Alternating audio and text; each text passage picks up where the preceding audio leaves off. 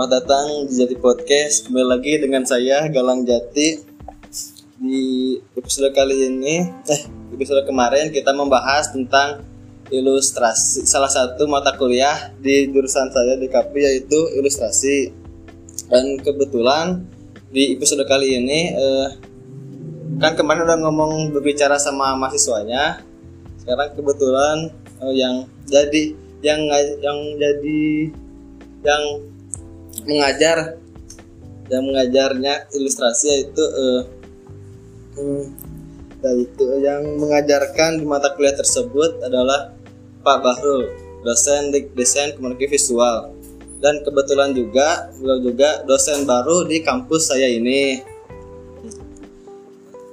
Terus eh, apa kabar Pak? Betah gak ngajar di sini selama satu bulan sama hampir satu semester Ya Pak dulu dong, sapa dulu dong. Randy sapa dulu nih, Iya. jangan langsung Iya. ditanya-tanya gitu dong. apa kabar Pak Baik, Mas Elan.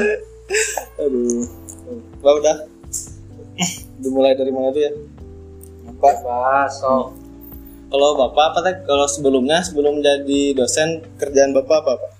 Eh, saya sebelumnya pernah kerja di salah satu industri eh, animasi, jadi animator.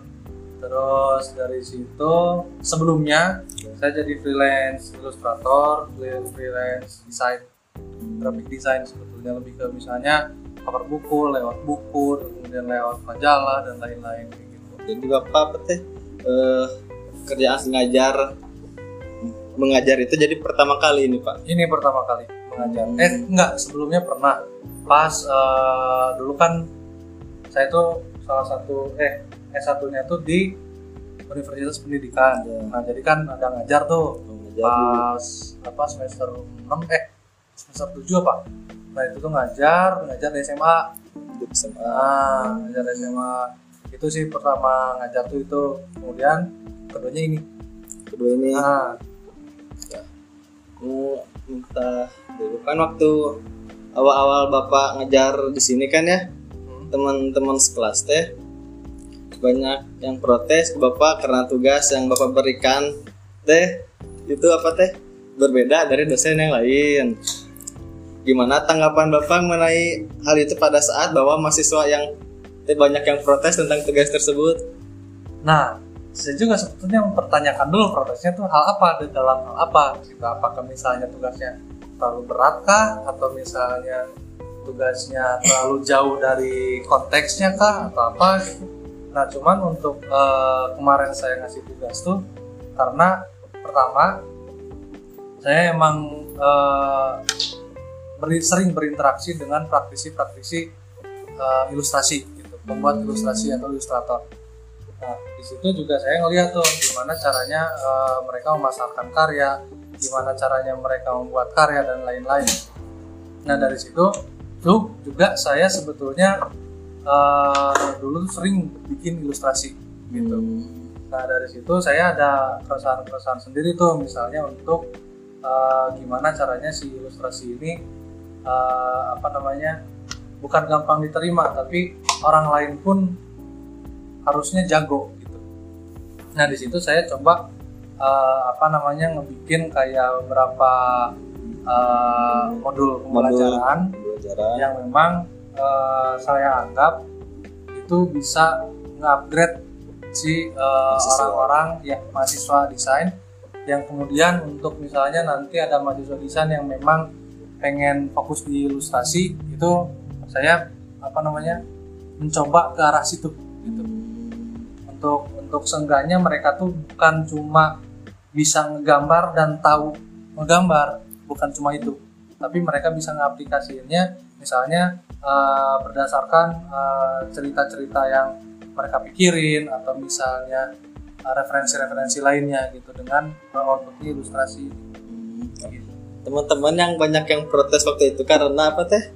Eh, jumlah yang dikasih itu mungkin banyak daripada dosen yang lain seperti itu. Dan lagi kalau kalau galang saya sendiri juga kalau protes kalau protes jumlah sih enggak tapi protes ke ke kemampuan jadi belum belum siap Hmm. menghadapi banyak tugas itu Nah, untuk itu sebetulnya eh, saya anggapannya adalah ini kan kalian sebetulnya pas ngajar tuh di angkatan Galang tuh kan Galang sudah melalui dua semester ya Dua semester. di situ ada gambar menggambar dasar dan Menggambar eh, lanjutan. lanjutan. nah asumsinya adalah eh, apa namanya kalian udah tahu nih teman-teman udah tahu Hmm. eh, dasar-dasar menggambar seperti apa. Makanya di ilustrasi saya nggak terlalu banyak menyinggung tentang eh, apa namanya bentuk-bentuk dasar. Tapi gimana caranya kalian eh, paham atau tahu atau misalnya eh, apa udah udah mahir dalam menentukan proporsi dan lain sebagainya. Dan kenapa saya ngasih tugas banyak? Pertama itu memang eh, baru- bagi saya itu baru, baru sedikit. Baru sedikit. itu baru sedikit. Dan eh, terus juga itu peraturan dari kampus juga mesti berapa banyak Ya. tugas dan lain-lain. Nah untuk untuk apa namanya untuk menjadi seorang ilustrator itu bukan cuma mungkin memang kebanyakan orang tergantung sama mood ya. Ya. kalau mau gambar tergantung sama mood. Nah ini yang susah dihilangin dan ini jadi penyakit sebetulnya mood ini. Gitu. Jadi di sini saya pengen kenapa ngasih tugas banyak juga ngelatih kalian juga buat ngelatih teman-teman ya ngelatih Iya. teman-teman buat misalnya nanti eh, tidak lagi kepaku sama mood ini gitu karena misalnya kalau udah bersinggungan dengan klien itu nggak bisa tuh mainin mood tuh usah tetap dikerjain. ah, harus Klien. kerjain mau nggak mau gitu dan hasilnya mesti oke juga kayak gitu nah itu kenapa kak saya ngasih tugas banyak dan itu juga sebetulnya eh, apa untuk menggambar tuh kan bukan bukan eh, keahlian yang turun dari langit gitu Bukan. bukan keahlian yang eh, apa namanya dari orang tua dan lain-lain gitu tapi kan itu sering latihan Latihan. dari latihan misalnya seberapa banyak kamu latihan maka hasilnya bakal uh, bener juga dan uh, pepatah yang bilang apa namanya uh, has, eh, proses, tidak Proses. akan mengkhianati hasil, Hasil. itu bener. itu itu apa namanya sangat uh, relate dengan kehidupan kita saat ini apalagi di desain. Gitu. Lain waktu awal itu sama bapak kan waktu awal bapak ngajar di sini juga plek sama keadaan sekarang masih pandemi saat ini. Gimana pak? Eh, mengajar saat pandemi begini? Sebenarnya eh, untuk pandemi ini sebenarnya agak sulit ya. Ya. Agak sulit karena eh, untuk mungkin untuk di jurusan lain yang basicnya emang teori mungkin itu masih bisa, Bisa. seimbang gitu. Tapi untuk eh, yang kebanyakan praktek itu yang agak sulit.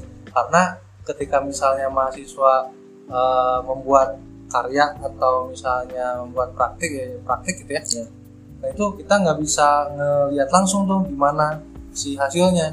Meskipun misalnya bisa difoto gitu tapi kan sebenarnya teksturnya. Dan sebetulnya ketika misalnya orang ngegambar tuh kita bisa tahu tuh emosi orang ini pas ngegambar tuh kayak gimana. Dan uh, si- sisi psikologisnya tuh mesti diperhatikan juga kayak gitu.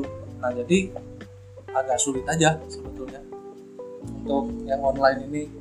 Ya dari terus juga si masukan-masukan untuk apa namanya eh, orang-orang yang teman-teman mahasiswa yang mau pengen nanya kan agak sulit juga ya. Ya sama sih. Kayak gitu. Waktu awal pandemi juga waktu tapi sih waktu awal-awal kan masih semester 2 ya waktu Ah. itu teh.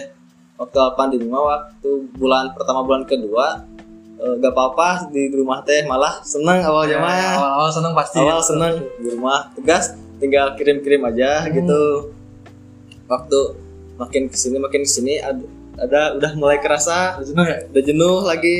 Terus apalagi kalau tugas kalau ada tugas-tugas kelompok? Eh, sering bertemu juga kalau tugas kelompok itu susah buat ngumpulin. Hmm. apalagi kalau online. Walaupun dia online di di media sosial tapi jarang nimbrung gitu. Eh, nah untuk Galang kesibukannya apa nih? Pengen nanya juga kan? Selain kuliah palingan itu eh, berdagang. Palingan gue waktu-waktu awal liburan semester libur semester 2 Hmm, dagang selama tiga bulan. Kayak jualan nasi goreng mie goreng sama minuman-minuman. Di rumah secara online. Wow kira swasta banget ya. Ya. kira usaha. Berusaha kebetulan nih bapak sama jualan jadi ke bawah Ih, mantap mantap. Keren nih terus lang apalagi sok lang selain bapak apa ngajar bapak juga kan aktif sering sering-sering apa tuh sering mengadakan event-event seperti workshop pameran dan lain dan juga seperti acara yang kemarin yaitu eh, komik. Yang mana komik? Yang komik itu. Betulnya acara apa kan gak kemarin gak ikutan ya acara komik boleh ceritain gak pak sedikit tentang acara yang kemarin? Oh acara komik kemarin ya, Ya. Eh, acara komik kemarin itu adalah salah satu pameran eh, komik yang memang based on research. Jadi eh, sebetulnya di kita pengen ngangkat lagi komik-komik eh, Nusantara. Khususnya waktu itu di Bandung. Bandung. Nah di Bandung itu sebetulnya perkembangan komiknya tuh memang dari tahun 50-an tuh udah ada. Tahun 50-an udah ada.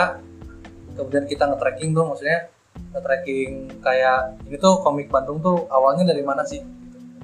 Nah sampai akhirnya kita nemu salah satu toko penerbit buku penerbit komik penerbit komik ah, yang emang itu dia tuh dari tahun 6 nah, sebenarnya si orangnya tuh udah aktif di komik dari tahun 50-an 20-an Nah, tapi dia eh, menjadi membuat penerbit komik atau mendirikan penerbit komik itu penerbitan di tahun 63 kalau nggak salah 1963. Nah, di situ mereka fokus di eh, komik-komik pewayangan, komik-komik silat, roman dan lain-lain gitu. Nah, terus juga sebetulnya ketika kita apa namanya riset ngobrol dengan si ownernya yang kemudian yang sebut apa namanya kebetulan alhamdulillah si ownernya tuh masih hidup istrinya dan dia tuh udah 84 tahun kalau salah. Dia tuh masih cerita banyak tentang si komik perjalanannya dan lain-lain gitu. Nah di situ kita menangkap seperti misalnya eh, untuk perkembangan komik di Indonesia tuh ada ada pembakaran komik tuh di situ tuh dari pergolakan politik dan lain-lain. Terus kemudian ada apa namanya eh, kayak apa sih penyensoran komik oleh pemerintah. Terus kemudian eh, distribusi komik yang memang misalnya dari Jawa sampai Bali mereka tuh memang berangkat gitu pakai kendaraan Jawa sampai Bali gitu distribusin komiknya. Dan kemudian juga ada eh, ketika misalnya komik-komik yang nggak kejual tuh diambilin misalnya ke Ambon yang kemudian di Ambon itu di, disimpan ke satu salah satu toko roti. Nah kemudian orang yang beli roti itu dapat dapat komik satu kayak gitu gitu nah terus eh, apa namanya di situ juga ternyata si penerbit eh, komik ini tuh namanya toko eh, penerbit Maranatha. Maranatha. Yang sebelumnya adalah namanya Melody dan kemudian berubah jadi penerbit Maranatha yang kemudian sekarang jadi penerbit Erlina. Nah, yang di Bandung ini tuh tokonya adalah toko buku Maranatha. Gitu. Jadi mereka ngejual komik selain menerbitin. Nah, di situ mereka memang banyaknya menjual komik tentang eh, Mahabharata misalnya, terus ya pewayangan lah. Pewayangan. pewayangan kemudian juga kayak komik-komik Sri Asih pahlawan Indonesia gitu-gitu ya. Terus mereka juga sebetulnya bikin kayak komik-komik era Kosasi terus komik-komiknya Latang Es John Law dan lain-lain gitu. Nah mereka afiliasi afiliasinya sama mereka sama orang-orang itu sama komikus-komikus itu kemudian kita mengangkat nih eh, problem apa aja yang ada di situ dan kemudian bagaimana sih perkembangannya gitu dan kemudian eh, ada beberapa memang eh, naskah komik yang hilang naskah komik itu di sini bukan berbentuk teks ya Bukan tapi teks. ah, tapi di situ tuh bentuknya kayak mood board lah story Nah, kayak storyboard gitu, Storyboard. kayak kayak sketsa lah sketsa sketsanya. Nah itu udah hilang, tapi dari beberapa cerita yang hilang itu si Bu Erlina namanya yang punya buku Maranatha itu tahu ceritanya, dia bisa ceritain tuh semuanya. Nah kita tuh jadi ngaj- ngajak enam seniman komik, seniman komik untuk eh, ngerepresentasiin apa yang disampaikan si ibu. Gitu. Dan kemudian itu terserah tuh diolahnya sama senimannya ini. Dan kemudian eh, apa lagi ya? Oh ya eh, si ternyata kita baru tahu juga. Kalau semisal eh, si komik Indonesia tuh mati gara-gara munculnya manga di tahun Jepang. Ah, tahun 70-an tuh muncul manga. Nah itu ngerusak tuh semua ngerusak si eh, pasar komik Indonesia dan membuat- semuanya. Ya, dan eh, banyak pen- toko eh, penerbitan komik yang memang tutup. Dan banyak juga komikus yang akhirnya belum eh, nggak lagi bikin komik. Gitu. banyak yang kayak gitu. Gitu.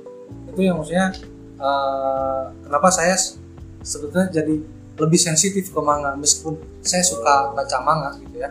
Tapi untuk eh, perkembangannya di Perkembangannya di apa di komik-komik Indonesia gitu ya eh, apa pengaruhnya itu sangat sangat negatif gitu.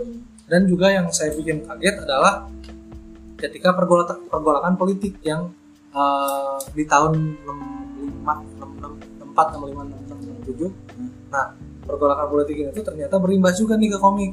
Ngaruh ke komik juga. Ngaruh. Nah di situ kan eh, banyak komik yang dibredel gara-gara dianggap misalnya tidak sesuai dengan eh, apa namanya tidak bisa memajukan bangsa dan lain-lain lah. Eh, memundurkan pemikiran bangsa dan lain-lain. Nah sampai akhirnya yang saya kaget adalah uh, Pramudia Anantatur tahu? Tahu. Nah dia itu adalah salah, salah satu sastrawan yang memang uh, politisi ya, poli- ya, politisi. juga. Nah dia tuh uh, selalu dilulukan sebagai sosok yang uh, apa namanya protagonis, yang Protagonis. baik-baik gitu. Ya.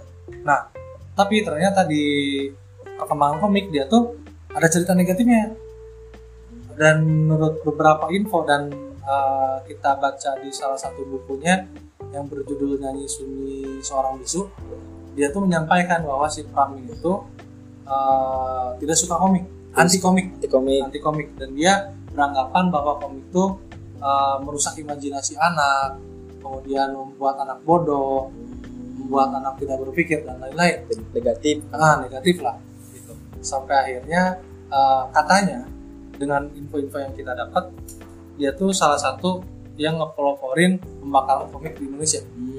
Kayak gitu. Dibakar ya? Ya dibakar. Nah tapi setelah beberapa lama dari situ Ram eh, ngobrol sama beberapa komikus dan akhirnya dia eh, memahami tentang komik dan kemudian dia pro komik setelah itu.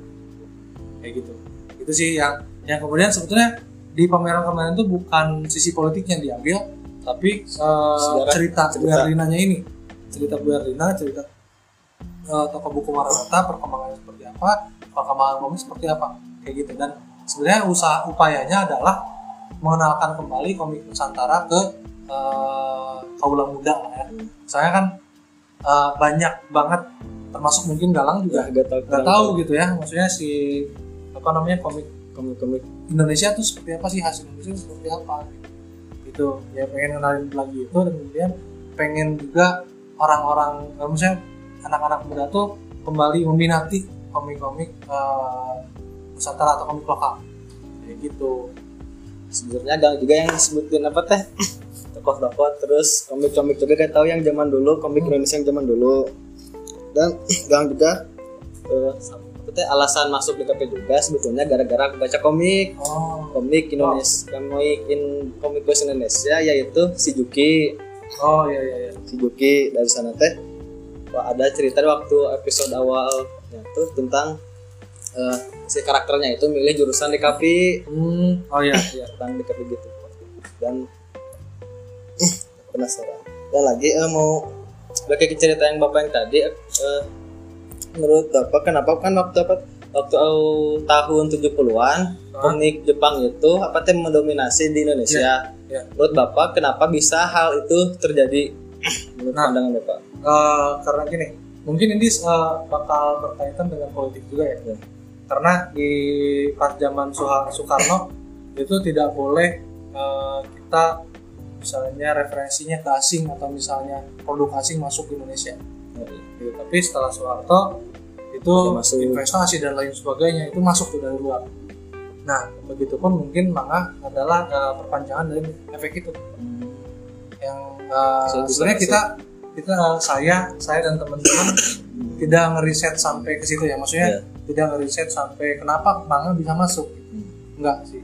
Karena mungkin ya asumsi saya aja sebetulnya opini saya adalah uh, itu tadi ada uh, apa namanya kebijakan-kebijakan di pemerintah itu berpengaruh terhadap hal tersebut. Ya, maksudnya eh, apa namanya kayak ya investasi dan lain sebagainya atau barang-barang luar ke Indonesia itu lebih gampang dibandingkan zaman Soekarno. Karena Soekarno menolak itu. Kayak gitu. Ya, mungkin ke arah situ ya. Ya. Dan mungkin juga uh, di tahun 70-an si uh, media juga mulai apa namanya mulai menjamur mungkin. Bisa jadi juga Bisa seperti itu.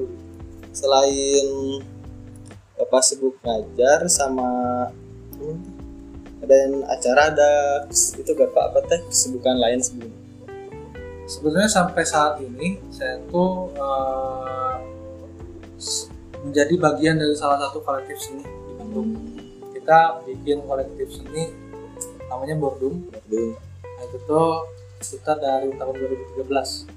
Nah, eh, berawal dari apa namanya kita nongkrong nongkrong bareng, ngecengin orang itu ngecengin Ya. cewek di kampus gitu, ya. ngecengin cewek, terus ya apa ya kontraproduktif lah orangnya waktu itu. Jadi di situ jenuh nih, gitu-gitu mulu gitu hidupnya. Ceng-cengin orang, ngomongin orang, terus eh, kalau saya nge-track cewek gitu ya, trek cewek. Hmm. Nah, itu keseharian keseharian itu dan uh, itu berulang terus dan bikin kita jenuh dan kemudian gimana nih caranya kita bi- bikin pameran lah. Bikin pameran akhirnya bikin pameran dan semua di situ temen-temen tuh fokusnya di ilustrasi waktu itu. Kita pameran ilustrasi sampai akhirnya setelah pameran dan itu uh, responnya cukup bagus dari audiens itu ya dari teman-teman yang datang cukup banyak. Di situ kita uh, mulai bikin uh, kolektif gara-gara kita tuh dari dulu tuh bikin ilustrasi itu banyak tuh. Banyak. Berkarya tuh intens.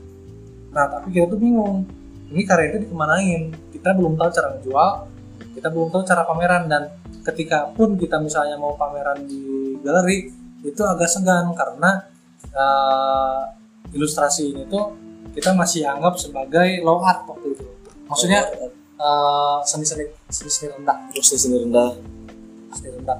Nah, di situ juga maksudnya kita didominasi sama ITB kan waktu itu. Maksudnya bukan ITB, eh, institusi seni yang lain yang Iya. memang eh, fokus di jalur eh, kesenimanan gitu. Jadi kita agak agak sukar tuh masuk ke galeri, kita agak gengsi ya gengsi apa namanya?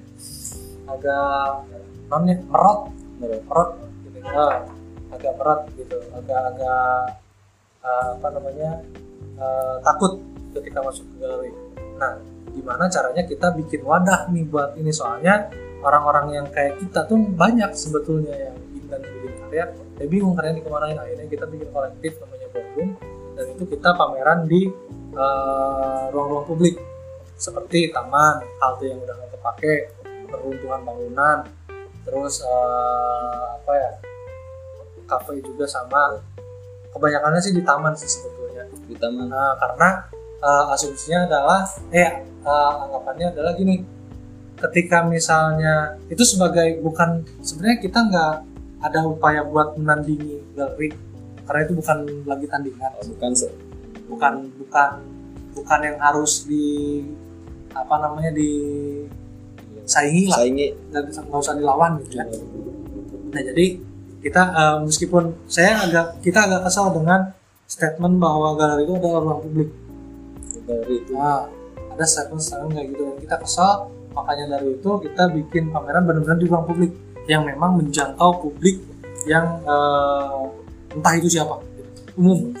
Nah, kejarannya adalah eh, apa namanya ketika karya dipamerin di ruang publik itu si karya itu bisa dikritik oleh eh, publik secara luas dengan eh, apa namanya pengetahuan yang dia pun mereka punya. Sederhana misalnya ini tuh gambar apa? Atau misalnya itu ngomongin apa sih? Kayak gitu.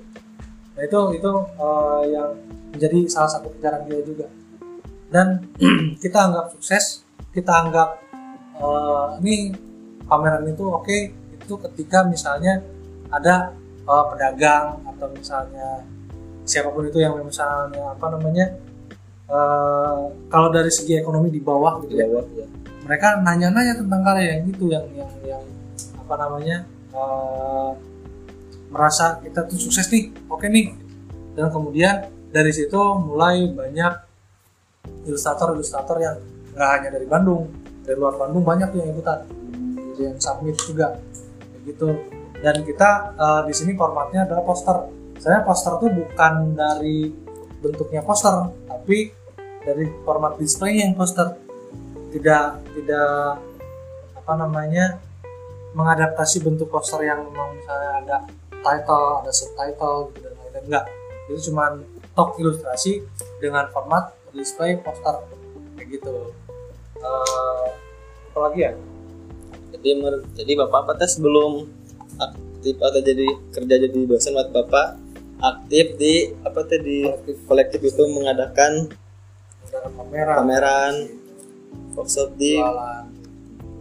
Nah itu sebenarnya sampai sekarang masih? Masih. Masih sampai sekarang.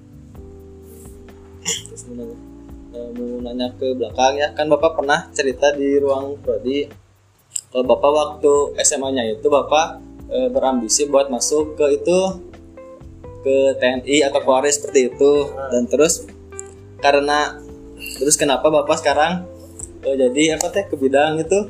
Ke bidang terus jadi dosen sekarang gitu. Nah, ya. Apa alasan terus alasannya? Sebenarnya itu gini dari awal dari pas masuk pas SMP itu ya pas SMP itu saya udah mulai kelas 2 sih. Kelas 2 saya mulai belajar buat masuk ke Taruna Nusantara. Terus Nusantara. Nah eh, SMA Taruna Nusantara. Itu kan eh, apa namanya kayak di bawahnya Akmil lah. Nah, di bawahnya Akademi Militer. Nah saya berusaha masuk situ belajar terus-terusan tapi nggak keterima karena salah satu nilai di eh, kelas 1 ada yang 6,5 hmm. Nah, sementara ketika mau daftar masuk Taruna Nusantara itu minimal 7,5 kalau nggak salah tuh. rata-ratanya Nah, rata-rata ya sih. Nah, tapi yang kelas 1 itu ada yang eh, 6,5 Hmm. satu satu nilainya. Habis itu udah tuh nggak bisa tuh, Ya. nggak bisa masuk kan. Terus masuk. Nah, ada masuk di SMA yang terdekat aja. Ya. Situ Di SMA eh, Talaga, SMA 1 Talaga di Majalengka. Nah, pas itu eh, ditanya tuh sama orang tua mau gimana nih oke kita eh, ke Akmil pilihannya adalah Akmil stan eh, pokoknya kedinasan tuh. Di kedinasan pokoknya. Kedinasan. Nah, sama saya tuh sebenarnya pengen arsitektur di ITB sebelumnya sebelumnya. Ya, atau sebelumnya. SIP di ITB nah udah. Saya belajar tuh. Belajar fisik juga di situ juga sama Ya. tuh. Sampai kelas 3 lulus. Saya daftar ke SM itu dulu mah namanya SNMPTN ya. Saya udah dulu jurusan IPA kemudian ngambil IPA, IPC IPC dan eh, karena pilihannya bisa tiga ya. Nah, terus eh, saya coba daftar ke Akmil tuh. Akmil daftar ke Akmil pas daftar ke Akmil tes pertama masih bisa tuh kayak bukan tes pertama kayak persyaratan. Persyaratan berkas, persyaratan ya. gitu lah udah dikumpulin tuh semuanya dokumen udah aman. Kenapa saya ke Bandung ternyata umur saya kurang. Kurang mudaan berapa bulan gitu? Berapa bulan. Kurang tiga bulan apa empat bulan. Itu nggak bisa tuh. Hmm. Nah sementara si SNMPTN saya udah keterima di UPI itu Oh. oh gimana nih? Terus tapi eh, sebelum SNMPTN eh, pengumumannya dikasih tahu tahu. saya tuh nyari tuh beberapa universitas beberapa perguruan tinggi. Saya tuh daftar tuh nyari-nyari info dan lain-lain. Tapi sebetulnya pas lulus SMA tuh saya tuh udah ada undangan buat masuk LP3I, Ekuitas sama YPKP itu udah keterima tuh. Udah diterima nah tapi udah eh, kata orang tua tuh jangan ini apaan? Udah nggak usah. Ini swasta udah. Ada anggapan kalau misalnya orang zaman dulu kan ada stereotip buat Hmm, swasta sama swasta negeri, ya. Nah, nah udah gitu udahlah saya mengikuti SNMPTN saya cari-cari kampus lain takutnya nggak keterima tuh. Dan saya juga sambil ke Akmil ini. Nah ke Akmil tak udah nggak keterima. Saya masih daftar daftar yang lain di SNMPTN keterima udah nih gimana nih? Ya udahlah eh, masukin aja dulu. Tapi sebelum itu saya juga daftar ke IPDN saya daftar ke Unisba Unisba. saya daftar ke Widya Tama saya daftar ke ITENAS juga gitu. Ya maksudnya ke yang swasta-swasta juga saya daftar. Sampai akhirnya ya semuanya eh, sebetulnya yang nggak keterima itu Widya Tama nggak salah ya semuanya udah keterima tapi orang tua pengen di negeri kan tetap Negeri. akhirnya di negeri tuh di UPI Lupi saya di UPI nah, udah setahun di seni rupa tadinya mau, mau daftar lagi ke Akmil. Ya. cuman udah keenakan di seni rupa jadi ya udah. Lanjut sampai sekarang. Nah, gitu. gitu sih. Hmm. berarti bisa dibilang masuknya itu gak sengaja ya? Eh, sebenarnya nggak sengaja juga enggak sih sebetulnya karena juga dari SD saya udah seneng gambar Oh, seneng gambar. ikutan lomba gitu Eh, tapi pas eh, SMP kelas 2 sampai SMA kelas 2 Hmm. eh SMA kelas 3 total tuh enggak, enggak, enggak sama sekali gambar enggak megang. Enggak megang buat pensil pensil enggak enggak sama sekali enggak sampai akhirnya di pas UN UN. UN ya? Ya UN UN saya tuh eh, ngegambar temen. Oh, nah teman. itu mulai tuh cuma tiga temen yang digambar waktu itu. Dari situ oh ini masih bisa nih kayaknya ngegambar. Gitu. Gitu sih nah mau ditanya juga galang nih sama saya nih. apa motivasi galang masuk desain selain yang tadi bikin komik. Ternyata kan udah tahu nih. Eh, di desain ada apa aja. Apakah si tujuannya berubah atau enggak? Hmm, tujuannya berubah atau enggak? Udah waktu SMA lulus. Cewek-ceweknya cantik loh. Hei, asli seni Disney itu cantik-cantik sih. Yang fashionable waktu lulus SMA kan cita-cita sih cita-cita awal dari SMP SMA teh mau jadi guru asalnya menjadi pendidikan. Guru olahraga? Guru olahraga atau MIPA MIPA bebas. Saat guru? Asal guru jadi guru. Itu dah terus tapi gara-gara malas juga sih gak mas apa teh gak ke- apa teh gak lolos SNPTN terus nyoba ke masuk ada eh, ke UIN ke UIN U- UIN Bandung. UIN Bandung terus ke UIN Jakarta sama UIN yang di apa teh? Di Serang Banten. Hmm. keterima juga ngambil jurusan pendidikan. Ditolak terus itu udah udah udah kurang semangat gitu teh. Hmm. terus gak terima juga. Terus dah ada ada SBMPTN jalur tulis Hmm. ujian nah ya. ujiannya itu di di Jakarta. Udah. Dan kebetulan juga kan kalau SBMPTN itu bayar dan ya ya bayar. Dan itu kebetulan juga dapat gratis dan dapat bantuan. Oh. Dapat bantuan. Juga bayar. Tinggal berangkat. Belum belum dicoba itu teh. Gak tahu lolos gak tahu enggak pas mau berangkat mama teh bilang lang kalau mama teh gak itu kurang setuju kalau kuliah di luar kota teh sebenarnya. Oh iya iya dikenalkan takut nanti takut berarti tengah jalan gimana lang? Oh. terus gimana gitu. Jadi jadi ber, kasihan juga sama orang tua kalau dipaksain juga. Jadi udah sok galang di Sukabumi di mana bebas milih. Dan tapi itu sekarang mikirnya gitu pas waktu pas tau denger itu galang teh bisa sedih marah nih ngerasa Hmm, kecewa. iya. Nah, gimana lagi nih teh? Mau jurusan lain udah males milih itu juga. Bisa juga sebetulnya di Sukabumi ada pendidikan. Ah udah udah gak minat lagi. Dan udah. Dan eh, kenapa milih DKP kan suka baca komik misalnya baca komik. Jadi ad- ternyata ada DKP di Sukabumi teh DKP teh di keren teh ah DKP mah meren gambar-gambar jalan teh. Eh, dan itu gak bukan tentang video atau fotografi dan lain dan lain-lain. Gelap pokoknya mah. Dan lagi dan kalian orangnya gak gak ada basic gambar. Paling di SMA juga ada gambar. Paling ngangge secara gimana ya? Ada cuman dasar doang paling ngangge tuh. Hmm. Wak- waktu pertama kali masuk ke DKP juga di sini. Kaget nih pas orang-orang pada masuk mana nih udah ada basic lah di di sebelum sebelumnya seperti ternyata DKP itu ada yang gambar digital baru tahu. terus ada yang ilustrasi yang kemarin Ali juga langsung nun- nunjukin ini buku sketsanya hasil-hasil yang sebelum sebelumnya terus ada yang jago videografi fotografi. Hmm. dan wal tapi galang walaupun gitu ah gak nyesel sih sebetulnya masuk ke DKP juga. Seru juga gitu. Dan lagi di zaman sekarang juga eh, eh, kebutuhan orang yang jago desain itu sangat diperlukan. Eh, itu realistis. Seperti itu. oh. Jadi bisa dikatakan pelarian sih ini mah.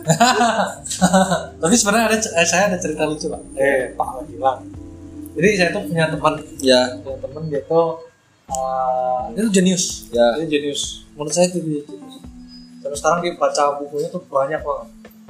Dan gobloknya adalah orang ini eh, apa namanya dia tuh udah keterima di UGM di filsafat UGM yang pertama. Itu GM tuh filsafat UGM udah keterima tapi dia malah naik gunung. Kenapa naik gunung? Lagi nggak tahu aja nih mas sebenarnya dia naik gunung ya tiba-tiba eh, teman-temannya nanya namanya Kadi ya. Dik eh mana? Pendaftaran ulang kira UGM oh kayak sore. Di gunung di gunung. Kan eh sih kumaha? Terus bae dah kiki sore bisa bisa. Hmm. Hmm. balik tuh. Hmm. balik. Pas balik udah nggak bisa tuh. Udah kelewat. Nah, terus si hari jadi dendam temen saya tuh jadi dendam tendang anjing goblok ini UGM dan nerima saya nih gini-gini udah be- eh, tahun besok saya eh, daftar lagi UGM daftar lagi dihukum keterima lagi. Terima lagi? Dan sengaja nggak diambil. Di. emang gitu. Sengaja nggak diambil tuh. Karena dendam. Karena yang pertama nggak bisa ada Eastern eh, ya. apa namanya jangka waktu gitu buat dia daftar ulang. Ya. Nah dari, dari situ dia tuh baca-baca buku tuh Ya. terus. Udah nggak akan kuliah lagi lah. Dan eh, sampai akhirnya dia sadar ah enggak deh kuliah akhirnya akhirnya mesti kuliah tuh dia Hmm. di UT dia kuliah di UT kemudian dia anjing apa materinya? Geus aya aing hafal KB gitu gitu ya nah terus eh, dia tuh kan punya adik. Ya anjing aing mah adik aing weh. Maksudnya ke, ke adiknya tuh pengen majuin adiknya. Hmm. nah adiknya tuh masih SMP atau SMA ya? Masuk SMA waktu itu. Salah dia tuh eh, suka sukanya gambar lah. Ya dia sampai ngomong sial ngegambarnya kok aing patongkeun dengan sial aduh. Gitu. Diancam Eh, ngomong di depan anak-anak Ya, tuh eh. dia cerita di depan anak-anak. Dia dibully lah dia. Dibully banget tuh dia. Anjing goblok eh, gambar tuh kiki kiki dijelasin tuh gambar tuh gimana seni tuh gimana. Dan dia juga udah kayak apa namanya udah sering ke event seni dan lain-lain jadi di situ. Eh, itu kejadiannya dua tahun yang lalu dua tahun sebelumnya kan. Ya. Eh, pas eh, dia tuh pas ngobrol sama kita tuh udah sadar tuh kalau misalnya seni itu atau misalnya desain itu bisa ngebikin kayak eh, apa namanya kembang anak tuh benar kemudian eh, cara berpikir juga emang yang yang saya pahami sampai sekarang karena di seni itu memang bukan ilmu pasti ya Ya. jadi itu masih ada kemungkinan buat kita belajar ilmu-ilmu lain gitu. dan itu dia sadar, temen saya sadari juga wah iya ya kenapa ya? Dulu ada ada ada saya nggak nggak aja nggak gambar ya udah suruh gambar gitu. Tapi hanya enggak gitu gitu nah itu eh, goblok sih cerita cerita goblok sih itu Iya. sebetulnya.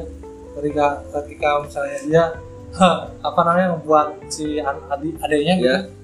nggak boleh gambar dan dipaksa buat eh, apa namanya buat belajar matematika biologi dan lain-lain Iya. gitu ya. Emang emang kepake gitu ya itu mah udah ilmu, ilmu dasar ya Iya. kita ngitung duit dan lain-lain gitu itu udah dipraktek udah kita praktekkan sehari-hari gitu gitu sih yang yang yang apa namanya aneh aja gitu dan orang kayak gitu mah kayaknya masih banyak gitu banyak hmm, masih banyak GGM Eastern doang langsung Iya, dia tuh pinter banget. Dan tiap diskusi di kampus mana pun Iya. dia datang. Dan sampai-sampai profesor-profesor, eh, ada beberapa profesor di Unpad sama Maranatha Maranatha atau Unpar gitu ya. Iya. Dia debat, benar-benar dia debat. Gitu. Ini tuh orang-orang keren tapi tolol. To- ya, bukan tolol ya. Eh, apa ya? eh, aneh aneh Cerita aneh sih.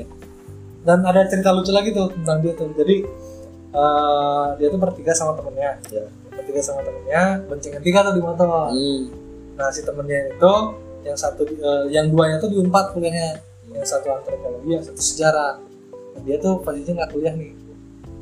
Tapi dia sering nginep di temennya itu Ya. dan suka ikut sit in kuliah Oh, di antrop atau di se- sejarah tuh. Dia suka ikutan. Nah, eh, dia mau balik ke kosan mereka bertiga mau balik ke kosan. Nah di kosannya tuh ada pagar. Bagus. ada pagar ada mobil. Ya. nah berarti depan pagar nih. Set. Terus temennya bilang dik tolong dorong dong. Tolong dorong nih. Ya. dorongnya apa? Dorong apa? kan mestinya dorongnya apa? Dorong mobil, mestinya dorong pagar dong. Pagar. iya dong. Ya. mestinya dorong pagar dong. Soalnya ada bisa masuk nih celah. Mestinya dorong pagar. Dia dorong mobil anjing. Ben nggak bisa Ben. Nggak bisa Ben. Goblok ke pagar nah anjing lain mobil lah. Oh nyanya pokok. Nah kejadian-kejadian lucu tuh. Saya tuh masih kayak Jing ini orang soalnya beberapa orang yang menurut saya pintar gitu menurut saya eh, ini kemampuan otaknya di luar rata-rata nih. Hmm. mereka tuh suka konyol gitu. Apakah memang orang-orang pintar tuh harus seperti itu? Enggak juga ya? Gue juga. Jing aneh juga sih itu banyak-banyak hal-hal aneh dan gitulah yang terakhir mungkin kan bapak sekarang eh, dosen dosen desain hmm. dan lagi bapak jurusan apa teh kuliah itu jurusan ambil seni rupa minta apa teh perbedaan siapa menurut pandangan bapak perbedaan seni dan desain itu apa Nah, itu eh, perbedaan seni dan desain. Sebetulnya untuk prakteknya nggak ada bedanya. Untuk Maksudnya eh, karena juga si desain adalah turunan dari seni. ya Gitu, itu satu rumpun. Tapi untuk untuk misalnya kita eh, tetap ada pembeda di situ. Perbedaannya adalah misalnya kalau seni kita bikin karya seni sama karya desain.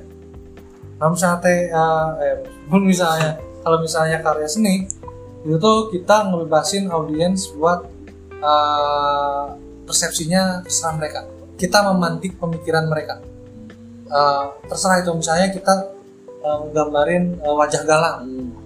Mereka bisa jadi kesel, mereka bisa jadi eh, iri, mereka Iri. bisa jadi mikirin adiknya atau apa pun itu. Persepsi itu bebas. bebas Nah, untuk karya seni rupa itu bebas. Itu justru ngebangun pemikiran-pemikiran orang dan membangun pemikiran-pemikiran kritis dari audiens. Berbeda kalau desain. Kalau desain tuh misalnya Galang pengen nyampein uh, penggunaan pensil pensil gitu ya. Itu mesti kayak kayak gitu. Nggak bisa enggak. Nggak bisa, beda. nggak bisa beda Nggak bisa beda.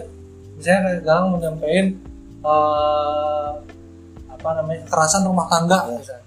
Itu nggak bisa tuh orang lain kalau misalnya orang lain mikirnya oh ini uh, saya ketika ngelihat ini ini tuh adalah pesannya misalnya uh, kita jajan atau Ya. misalnya di luar dari pesan yang pengen Galang sampaikan. Ya. Nah itu tuh udah udah salah tuh desain Hmm. karena fungsinya udah udah nggak ada tuh karena di, eh, desain tuh eh, desain komunikasi visual ya, Iya. bukan desain desain komunikasi visual itu mestinya kayak gitu.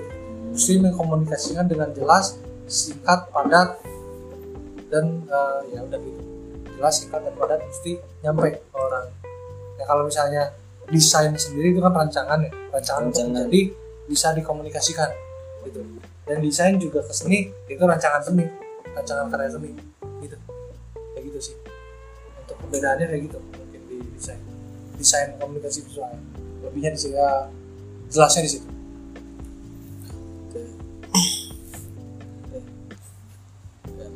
Sebelumnya eh, terima kasih Pak. Udah mau udah nih. Udah umurnya nggak ada yang bicara bercanda gitu apa gitu? Atau tari striptis gitu apa?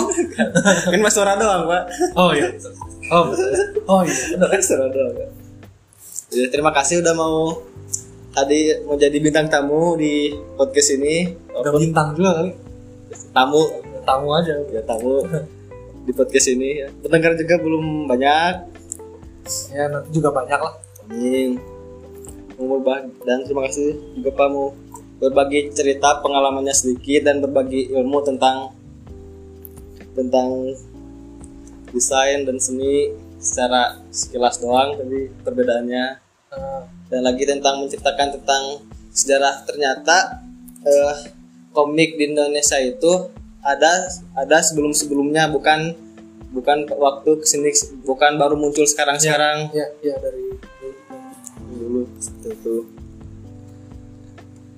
Terima kasih pak udah? Udah? Udah